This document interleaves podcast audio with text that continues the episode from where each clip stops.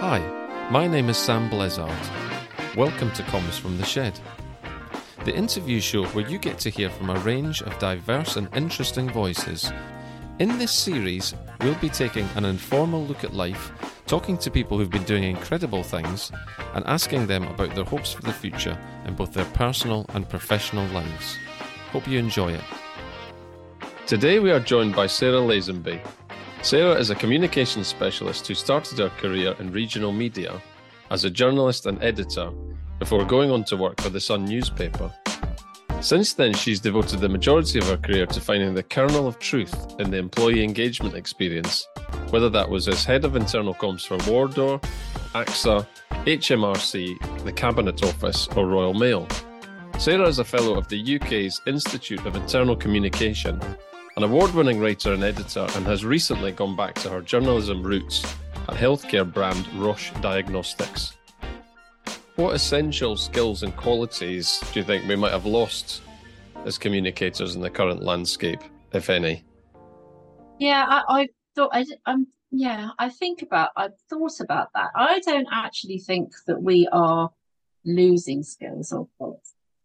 Um, but I do think it's important, uh, and I say this to people when they ask me, so I do a bit of mentoring, is is to keep adapting and be open minded because you know things change all the time in terms of of, of tools and, and channels and things like that. But the the kind of basic human need to communicate is it, it remains the same. But you know, you just need to move with the times a little and, and just keep very open minded. You because you've done something same way for three or four years, it doesn't mean to say that should be how you carry on doing things. Um, so try and keep flexible and things like that. So, and the other thing I, you know, I, I still come across this, which it, it does amaze me that we, you know, I say to them, we don't have, you know, particularly if you look at employees, we, we don't have passive audience waiting for us to say things and do or, or indeed stopping what they're doing at work, which they're being paid for, because we've got five million stories to send uh, or three million PowerPoints. Um, you know, I think communication overload. Uh, I think Bill Quirke had a brilliant thing about never has so much been communicated to so many with so little meaning. Uh, I've quoted that often uh, in organisation in terms of the quality. You know, we do have members of the public working for our organisation. You know, people choose their own content. They choose work or to engage with communication that may or may not be happening. So um, one of the things I think that, and I still feel sometimes is missing um, uh, with some people, is is really good insight. A really good insight into um, all sorts of audience, but particularly our employees and our, our customers and our various stakeholder groups. You know, so much of it uh, insight has been used by our advertising and marketing colleagues so many years, and yet so little insight has been used by um, communications teams. Uh, you know, and and yet if you get the right insight, and there's so much you can get now. I mean, so many incredible um, social media listening tools. Um, you know, just to, to highlight the conversations that are happening internally, externally um, in all sorts of markets and all sorts of ways on all sorts of topics. Where, you know, if you have that sort of insight and you can get that sort of insight or work with the people who have that insight, you know, you can really differentiate your organization from everyone else, even in the same in the same industry. You know, that's that insight on which you can then base effective communication. Where you may find that no one else is speaking, but you could have a powerful voice it's absolutely vital. And so I often say to people, you know, even if you don't have a budget to have that sort of thing, listen, listen for what's not being said. Listen in your own organization. Try and tap into the conversations that are happening, uh, both formally and informally. Um, and um, I have always, you know, I've often said to people, I think if you can do nothing else, and even without budget, you know, you could, there's there's ways and means. So, you know, an example is uh, pretty um, standard stuff, really. They're kind of back to the floor. But I mean, I certainly with, with one uh, large organisation I worked with, um, I I actually went off. Uh, I said I'd take the job. I said I'd take the job if they allowed me to go and spend my first five weeks inducting myself in the organisation by going into it and working in it. Uh, in all aspects of it and and and talking to people and working alongside them and, and picking up what what maybe isn't filtering through. Um, because you know and it's a little bit expensive to send someone like me in um, but it was also been expensive to get any kind of insight like that. And that that stuff that i actually got from that really helped shape some powerful communication approaches, it also saved us fortune on stuff that we were doing that wouldn't have had any resonance whatsoever.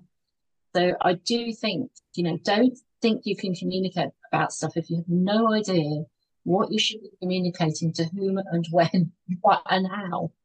Um, so there's all sorts of ways to do that. So, and the other thing I think, you know, and, and people go, oh, measurement and valuation. Well, you know, there's a surefire way to make yourself very unattractive to the CEO and that's to not have any value at all and to not be able to show the value you bring you know um i think you know some parts of organizations with a, a, clearer profit and loss responsibility it's easier. But when your communications you can be seen as all those fluffy people that that do a lot of com stuff as opposed to um, professional business people with a com specialism who can help your business succeed.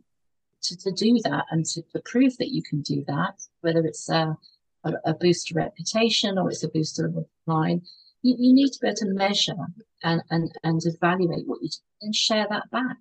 And, and really and truly, if you don't do that, you should really be working in comms. And that sounds a bit featurey, but that's who I am. no, absolutely. And I really, yeah, I was really nodding along when you were talking about that self-imposed induction. I mean, that's a mm that's very much an approach I've taken as well, uh, without actually having it mandated in an agreement, as you as you mm. smartly did. But I think that's fantastic advice, actually, for all comms people. I'm, just going to ask you now about the the periods that we've lived through, um, COVID nineteen and the pandemic, because there's been lots of talk about it in terms of people finding their purpose or going off to find their purpose, recruitment crises, obviously just the trauma of the event itself, the effect on mental health, hybrid working. Um, and I think more specifically from the communications point of view, a lot of comms people I've spoken to said, you know, we'd been going to networking events for years, you know, wittering on about a seat at the table. And this was the moment where we were thrust into the vanguard. People were really listening. Um, and we did have a seat at the table. And so I suppose it, it's a two part question, really. Do you think that was a a really symbolic and significant moment for internal communications specialists? And what, just what's your own reflection on the period generally? What how did you kind of experience it and, and live through it?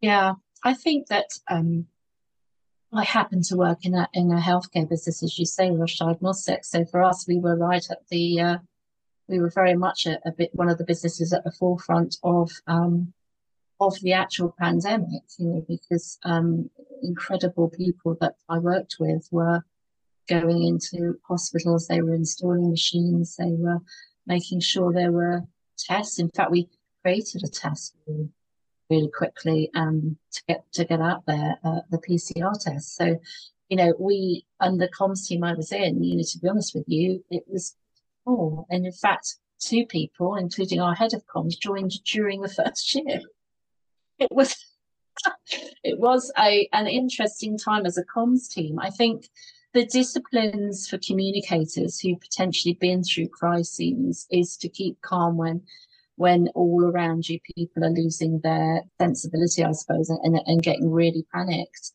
And um, I think where communicators who've been through a crisis um, are are able to to perform well is is having a good crisis plan that frankly they can they can flex to to set themselves up to try and be that business partner, that uh, guardian of the single source truth. And one of the things I thought that was different, obviously, about COVID was that we weren't just dealing with a crisis as we have dealt with crisis. And as I said, I'm, I'm not alone. I've dealt with a number of dreadful um, uh, death situations in different organisations and and, and several crises that have been a, a life and death situation. And the fact was that we were living in it ourselves.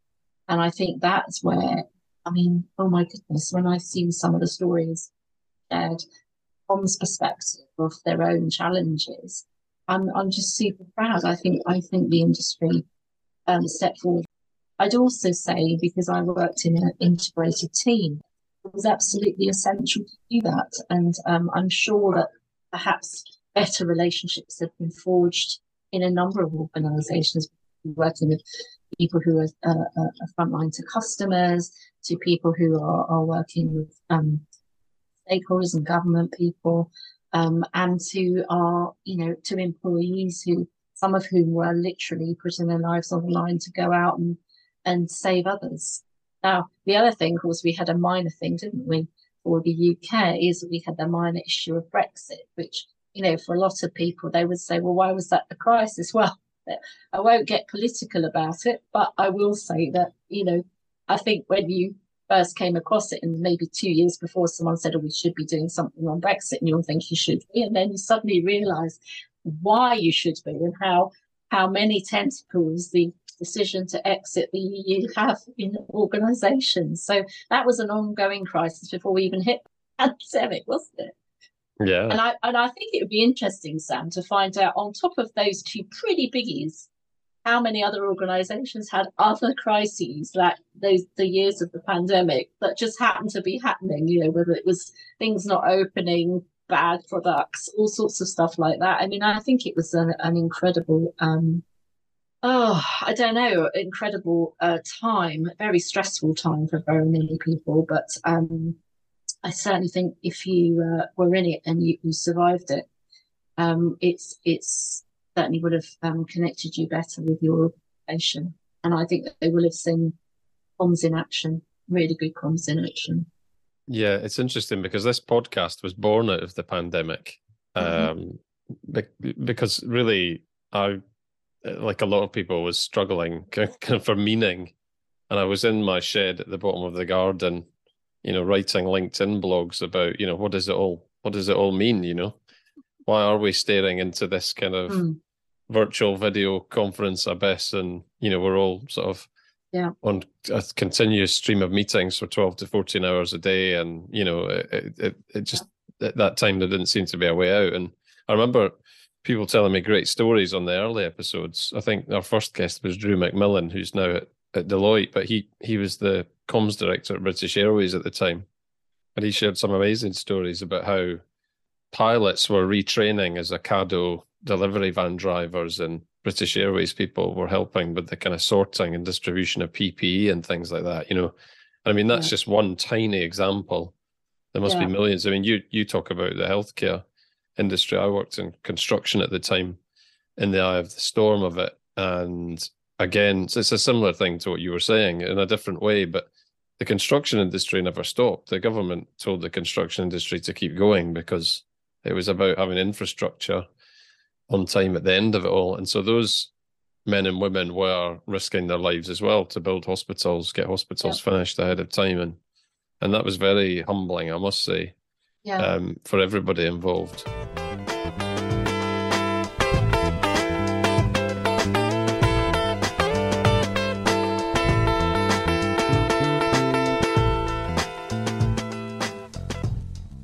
I've just referenced other.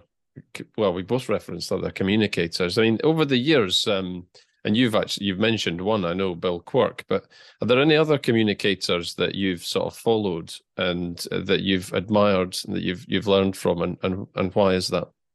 Yeah, I mean, they've tended to be um, particularly in particular areas of specialism. If I think about the people that I think are just really good at what they do and, and have always been interesting, I think Waddington. I think he's got a great um, website, uh, wadds.co.uk, which he runs now with his, his wife, Sarah.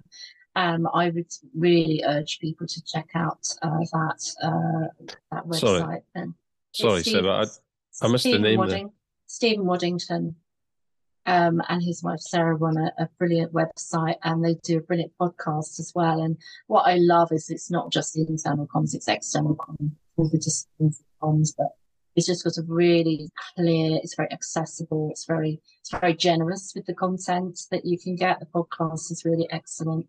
Um, and so, yeah, it's, it's a wealth of, of good, good information there. So I think that's. I do think some of the industry um, bodies as well. I think good old Institute of Internal Information.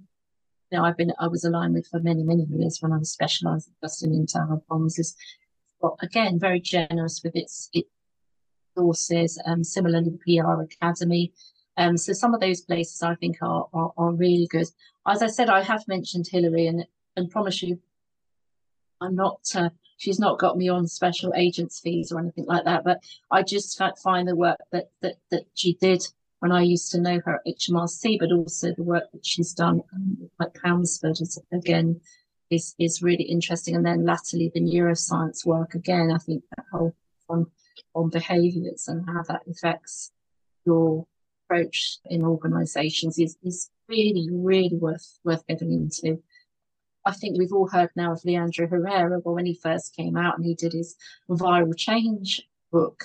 Again, very, very fascinating. Uh, you know, who who are the people that we trust in organisations? Well, not necessarily on the organogram. You know, it, he has a, a whole thing on viral change and how people trust each other. And we know peer-to-peer nexus is strong, and they're sometimes much stronger than um, people who do think they're running an organisation. So to be able to tap into those networks to get your job done.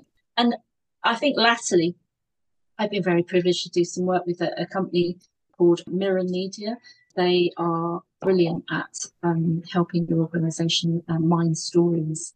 And um, they're all journalists, and, and I, I honestly, the joy of working with them has been has been terrific. So there are people. I mean, there are numerous people. Probably people going, well, she didn't mention me, and I'm sorry. I'm sorry been a long career as a date, but I think the networks you can create yourself are also excellent. So uh, I have been, I remember joining LinkedIn when I joined LinkedIn, and that was because my lovely friend and, and former colleague, and you know her, Pamela Harris, said, Oh, we ought to get on this thing called LinkedIn. And I kept thinking, Oh, you know, well, LinkedIn's been brilliant in terms of, of making network and making connections and sharing good practice and you know, a lot of people I've met through um, work have been friends and vice versa. So I always say, and I do mentor a few uh, younger people who are interested in a career in communications that really you need to start building a bit of a network because it word of mouth and free advice and, and the sort of mutual support is a, a fantastic result, a really fantastic.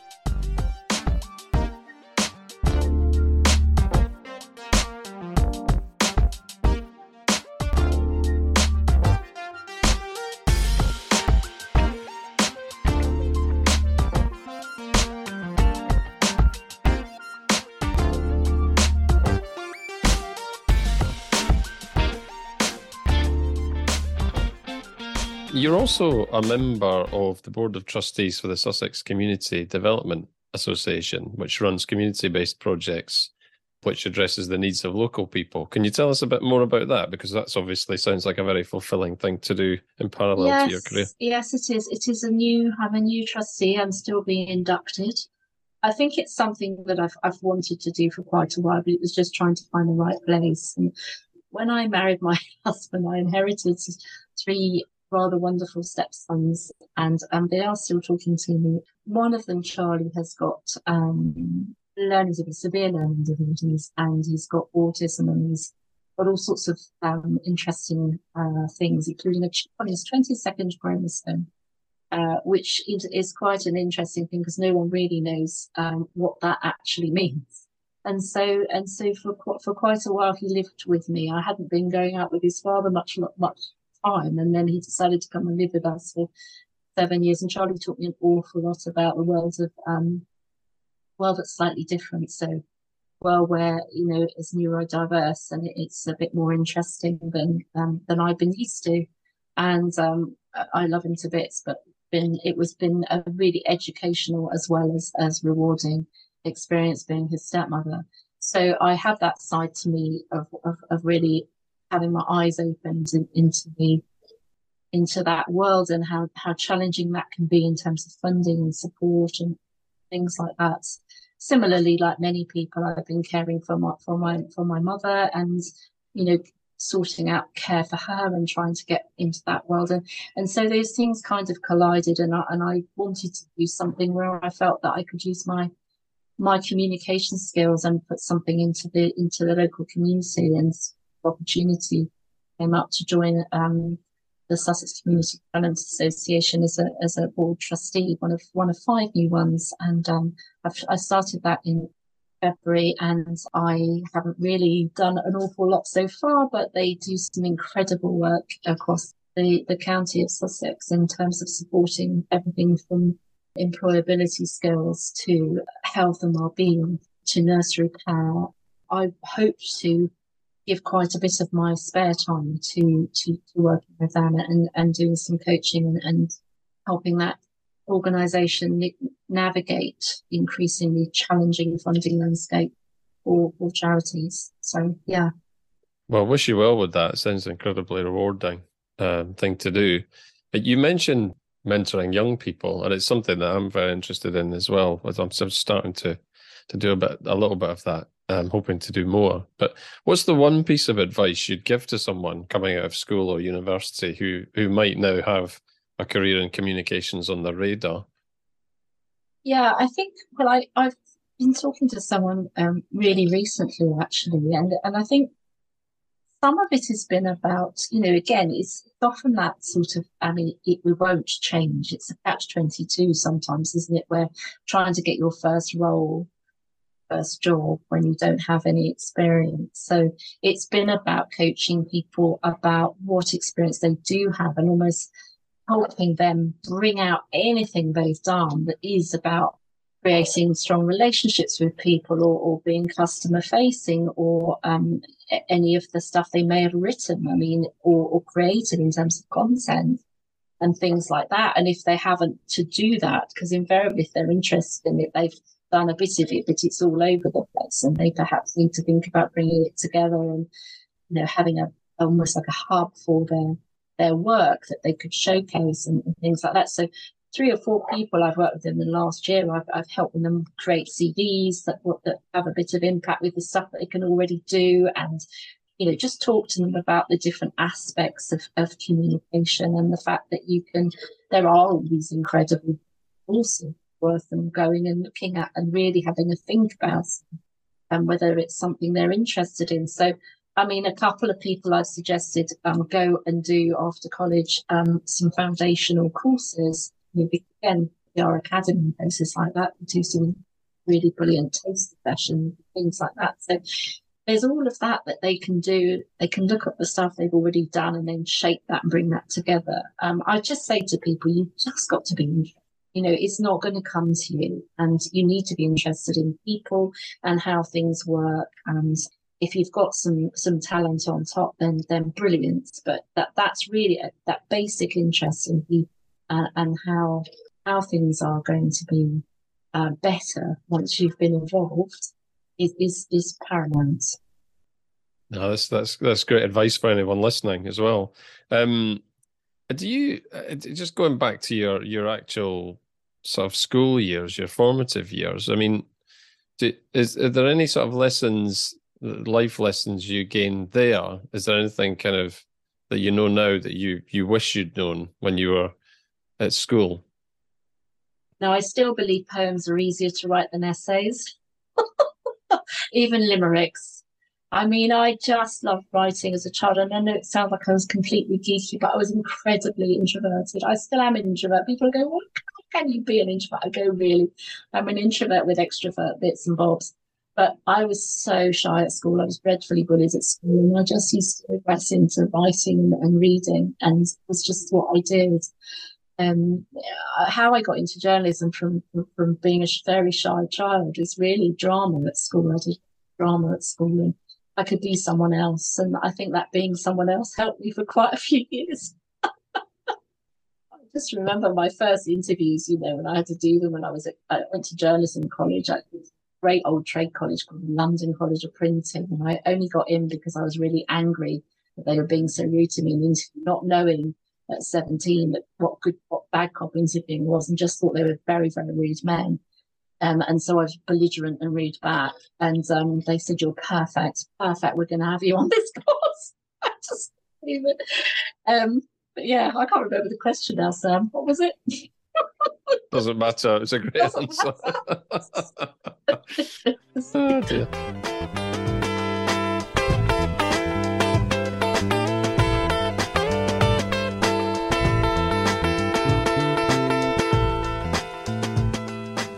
Well, this this leads us perfectly onto a staple, certainly in the the fire of the pandemic days. that When I used to have guests on and we were all in our sheds, quite frankly, I would always ask interviewees about any unusual facts about themselves that anyone listening was was highly unlikely to know.